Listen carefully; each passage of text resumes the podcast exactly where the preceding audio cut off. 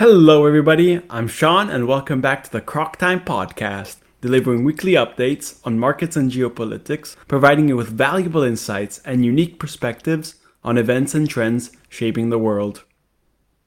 Today, we have an extremely interesting topic on the agenda, which regards one of the most important straits and islands in the world that could become, one day, a theater of war the Taiwan Strait and Taiwan itself. Precisely here, a new frontier in energy geopolitics has just opened up. Taiwan is looking to wean itself from large imports of energy from abroad to ensure its energy security and diversify its energy supplies, given China's increasing assertiveness. One notable example of this is the recent announcement that the Danish company Ørsted is planning to build a 111 wind turbine park in the Taiwan Strait that could supply electricity to a million Taiwanese homes. Before exploring Taiwan's energy security and how this fits in with the broader US China rivalry, I'd like to first focus on Taiwan and China's relationship and why the island and the Taiwan Strait are just so important. So let's cut to the chase. The Taiwan Strait is a hotly contested 180 kilometer wide strait separating the island of Taiwan and continental Asia, and most notably the Fujian region of China. China claims sovereignty over Taiwan, claiming it is a breakaway region, and both of them compete for the use of the exclusive name of China. The One China policy forces countries around the world to recognize that there is only one sovereign state by the name of China. Most countries today side with the bigger and less democratic People's Republic of China, governed by the Chinese Communist Party, the CCP, which we will simply call China. The Republic of China, also called Taiwan, by every aspect is an independent and democratic nation, but is not recognized as a nation by most of the international community. Only 13 countries recognize it, and this list is becoming shorter every year, with Honduras recently recognizing China over Taiwan as the only China. As can be guessed, these two countries are not too fond of each other, and the Taiwan Strait is also part of their disputes. China claims sovereignty over Taiwan and therefore considers the Taiwan Strait as internal territorial waters and not international waters. As we know, China is not too friendly when it comes to waterways. Let's just think about its absurd nine dash line claim over the entirety of the South China Sea. China, in fact, claims sovereignty over all of the South China Sea based on a set of nine line segments on various maps, it says date back to the 19th century. But we will not go down that rabbit hole in this episode. China's interest in Taiwan and the Strait is not just to gain sovereignty over the island, but includes other reasons, which we can sum up in two macro categories economic and geographical. Taiwan is a global powerhouse when it comes to trade. Its biggest export is semiconductors. It actually dominates the industry, as it is the world's number one chip foundry market, accounting for a dominant share of over 60% especially when it comes to advanced chips, such as 3 nanometer or 5 nanometer, with 90% of more market share. These advanced chips are key to technological developments in AI, supercomputers, self driving cars, clean energy, and the military, just to name a few. In recent years, the US is trying to contain the export of these advanced chips to China to limit their technological advancements. The most recent example is the passage of the CHIPS and Science Act by the US, as its main stated goal is of countering China. Access to these high end chips would give a significant boost to China's global power. We don't exactly know how China could both take control of Taiwan and maintain Taiwan's dominant chip making industry, but there are many unknowns when it comes to this potential conflict. Furthermore, the Taiwan Strait is essential for global trade, as it is a gateway used by ships of every kind on passage to and from all the most important ports in Northeast Asia, such as Shanghai, Tokyo, Busan, Dalian, just to name a few. almost half of global container ships pass through the strait. China and Taiwan, while disliking each other, are very important economic partners. The value of cross trade trade between them was just over $273 billion in 2021. Geographically speaking, Taiwan holds a strategic position and would give China a significant boost to its sea power. China's geography is impressive. In fact, it holds access to the key Tibetan Plateau, which sources many of the most important rivers in the region. Just listen to the episode on the Nepal water geopolitics to get an overview. However, their geography faces certain obstacles in its way to global dominance. One aspect that has characterized global powers and empires throughout the centuries is control over the seas. Just think of the Romans in the Mediterranean, the Spanish Armada in the Atlantic, the British East India Company sailing the high seas. A common factor is a powerful navy and access to seas, which have allowed empires to gather incredible wealth and project power throughout the world. The US, at the moment, is a maritime superpower given its unrestricted access to both the Atlantic and the Pacific Oceans and its plethora of bases around the world. Given the obsession of China and its leader, Xi Jinping, with history and empires, it comes to no surprise as to why China wants Taiwan so badly. Geographically speaking, when China looks out towards the Pacific Ocean, it is contained every step of the way. From north to south, there is South Korea, Japan, the Ryukyu Islands of Japan, the island of Taiwan, the Batanes and Babuyan Islands of the Philippines in the Luzon Strait, the Philippines itself, and then the South China Sea, which is locked in every corner.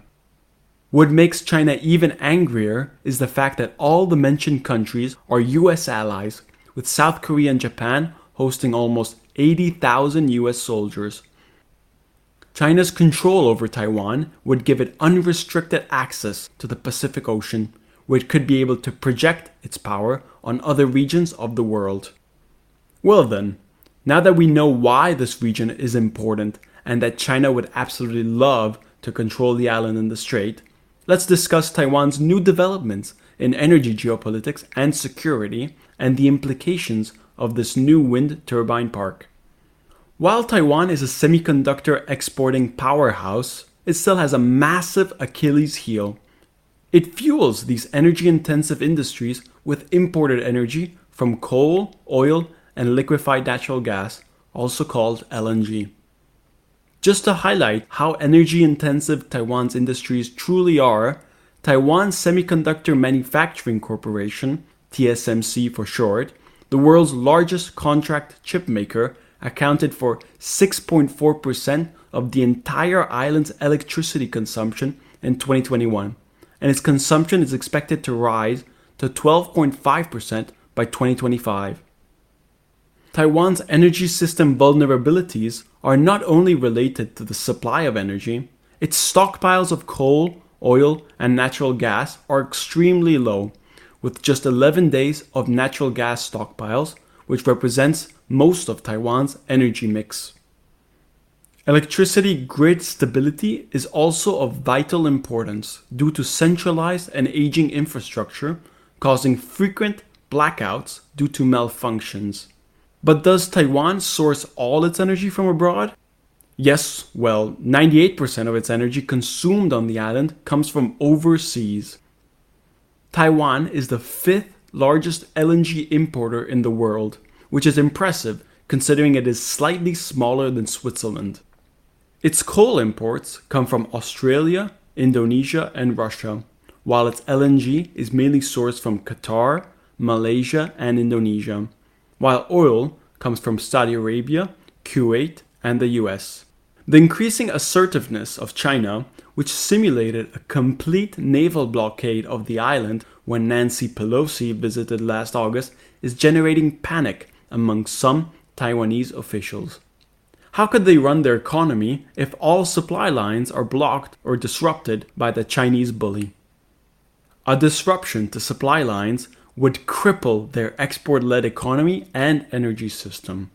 Here is where the new Ørsted project comes into play. The new wind farms in the Taiwan Strait are part of the island's ambitious push to power its massive tech and semiconductor industries with renewable energy, sourcing their energy close to home and reducing its imports from thousands of kilometers away. Ørsted, the world's biggest offshore wind firm, is building this gigantic 111 wind turbine farm, the largest outside of Europe, which will generate electricity to a million Taiwanese homes. This project strengthens Taiwan's energy security and provides a buffer if China is to one day try to force unification. The project is also part of the country's wider 2050 carbon neutrality goal. If you think that building wind turbines in one of the world's hotspots would not attract significant interest from international companies, well, you would be wrong. Interestingly, Spanish developer Blue Float Energy is also planning to bid for wind floating projects off the coast of Taiwan. And Copenhagen Infrastructure Partners is building offshore wind farms, and Ørsted is planning on building other significant projects in the strait. While most companies don't seem worried about the prospect of war, many are looking for insurance to hedge against that possibility. Geopolitical risk insurance is becoming an important component for foreign developers in Taiwan, highlighting that these companies are also aware that a potential military confrontation could happen. However, a war's potential impact on wind turbines is hard to quantify.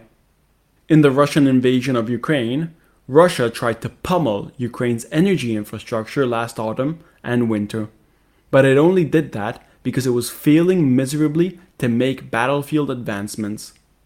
In a conflict type of invasion, the wind turbines would probably not be on top of the priority list of China's targets, as they would probably want a quick and swift invasion without too many problems.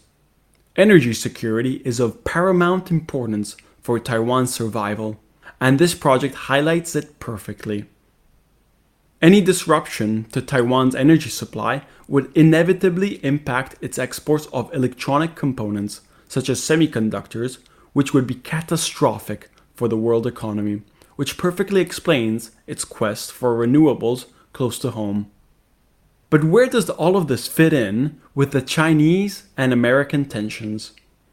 In the larger American and Chinese rivalry, Taiwan has the potential to be the flashpoint that could lead down the path to war.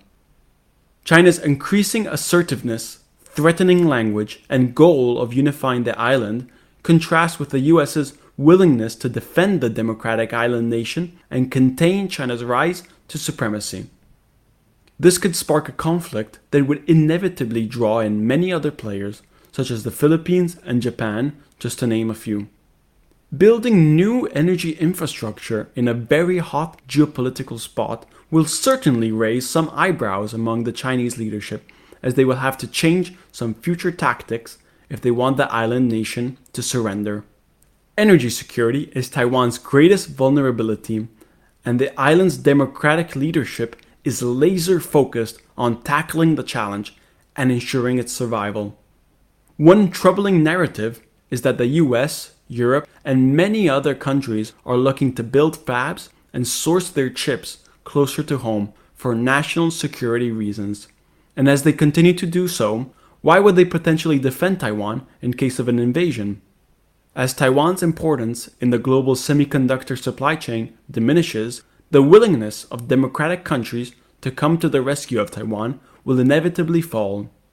While Taiwan's allies and partners have a real self interest in promoting peace and security in the Taiwan Strait and pressure China to stand down to its ambitions, let's be serious for a second. Once countries have diversified their semiconductor supply chains, and Taiwan has become less relevant to the global economy, why would a militarily and economically stronger China really listen to any Western capital's pleas for mercy? I think you know the answer to that. So, what is the bottom line from all this mess we have just highlighted? Taiwan's economy and manufacturing prowess is highly dependent on steady, reliable sources of energy. Unfortunately, Taiwan depends entirely on imports of energy resources to sustain its economy. Energy security is of essential interest to the island nation, and Taiwan's push to build its offshore wind farms is a matter of energy security, not just carbon neutrality. Taiwan should review its energy policies by focusing on diversifying its energy sources and ensuring supply in case of disruptions, and developing wind turbines is an important step in the right direction. Countries around the world wouldn't want China to invade Taiwan, but by reducing their reliance on the island nation, they are ensuring their own national security interests and increasing the likelihood of not doing anything in the worst case scenario. While an invasion of Taiwan does seem unlikely to happen soon, it is certainly not too far fetched. If the past year has taught us anything, it's not to put all your eggs in a dictator's basket. Thank you, and I hope you enjoyed this episode of Croc Time. Please leave a review and follow me on Instagram, and I'll be back next time with more insightful research.